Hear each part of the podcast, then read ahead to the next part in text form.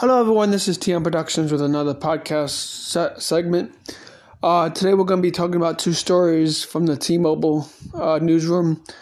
Uh, the first thing is going to be the earnings call. Um, T Mobile did pretty well, not as good as they have, and they officially stopped the streak of one plus million uh, new customer additions. Uh, so they had about 700,000 new customer additions.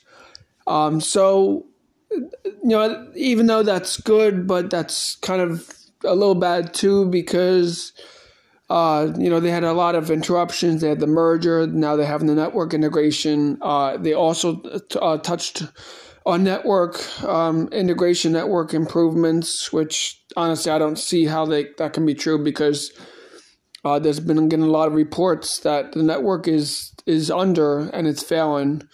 Uh, it's not doing so good you know, people get an average speed of like 10, 10 megabytes per second, if that, and like nothing down or uh, nothing up. So uh, that's that. Um, and also, they have officially rolled out 2.5 gigahertz network mid band in New York City area, and that's part of Manhattan, parts of Manhattan.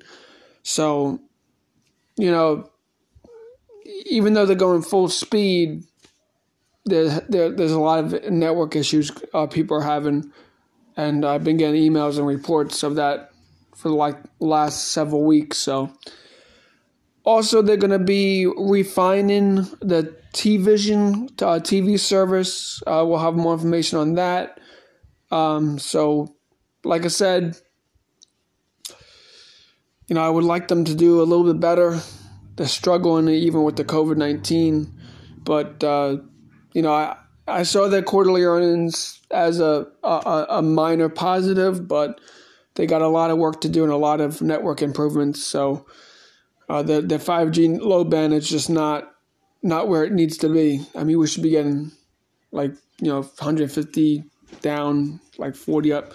So I'll have more information very soon. This is TM Productions with the T-Mobile headlines.